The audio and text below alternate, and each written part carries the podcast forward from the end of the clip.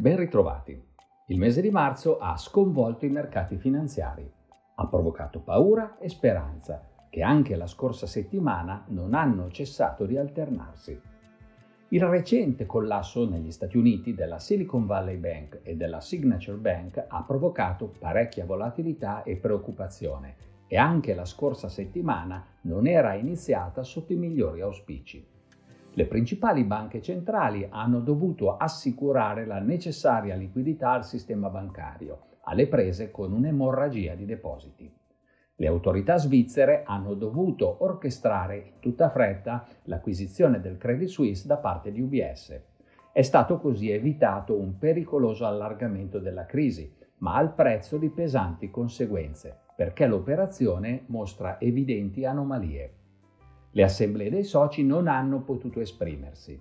Inoltre, mentre gli azionisti di Credit Suisse hanno recuperato una minima parte del proprio investimento, gli obbligazionisti con il maggior livello di subordinazione non hanno recuperato nulla, nonostante avessero la precedenza sugli azionisti. Ciò ha scatenato una tempesta sul mercato del credito, che si è placata solo dopo che i supervisori bancari europei hanno assicurato che nulla del genere sarà mai ammesso altrove. Nonostante la crisi bancaria, la Fed ha aumentato i tassi dello 0,25%, ma ha lasciato intendere che potrebbe presto fermarsi, a meno che l'inflazione non si riveli troppo resistente. Sia in Giappone che in Canada l'inflazione è calata in febbraio, mentre è inaspettatamente salita in Inghilterra, dove la Bank of England ha deciso un rialzo dei tassi dello 0,25%. Infine, gli indici PMI preliminari di marzo hanno mostrato un inatteso miglioramento dell'attività economica sia in area euro che negli Stati Uniti. In questo contesto abbiamo assistito a giornate estremamente volatili, che però sono risultate in chiusure settimanali positive per i principali listini.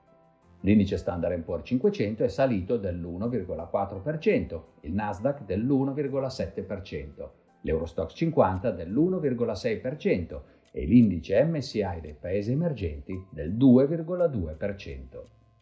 Chiusure negative invece per i titoli bancari, il cui indice europeo è sceso dell'1,6%.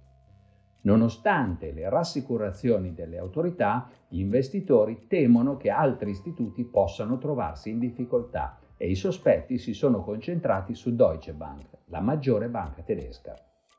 I rendimenti decennali dei titoli di Stato americani e tedeschi hanno chiuso intorno ai livelli della settimana precedente.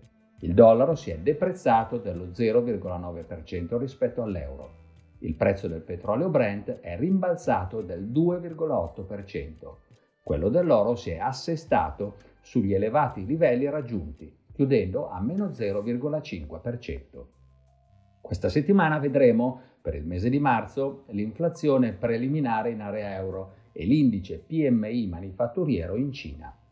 Negli Stati Uniti si presterà grande attenzione all'indice dei prezzi al consumo PCE di febbraio, è questa una misura di inflazione che la Fed monitora molto attentamente.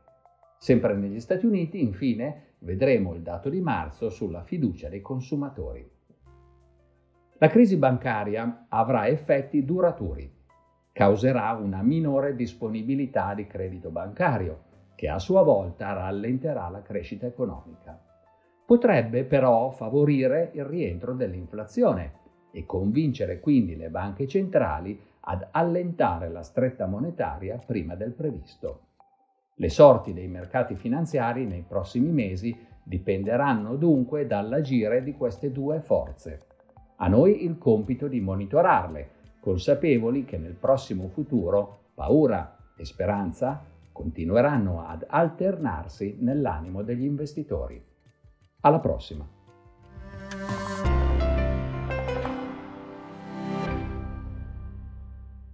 Presente registrazione audio ha finalità meramente informative. Le informazioni in essa contenute non rappresentano un'offerta di acquisto o vendita di prodotti finanziari, una raccomandazione di investimento e non sono da intendere come ricerca in materia di investimenti o analisi finanziaria. Le opinioni espresse riflettono il giudizio di Amundi al momento della loro diffusione e sono suscettibili di variazioni in qualunque momento, senza che da ciò derivi un obbligo di comunicazione in capo da Mundi. Non si garantisce l'idoneità a qualsiasi scopo di investimento delle informazioni fornite, le quali non devono essere utilizzate come unica base per assumere decisioni di investimento. Eventuali dati riferiti a performance passate non sono un indicatore attendibile di performance attuali o future. Investire comporta un sostanziale grado di rischio. L'investitore, prima di qualunque investimento, è tenuto a prendere attenta visione della documentazione relativa allo strumento finanziario oggetto dell'operazione, la cui sussistenza è disposta dalla normativa vigente. Le informazioni contenute nella presente registrazione audio non sono dirette alle US Person, così come definite nel US Regulation Act della Securities and Exchange Commission.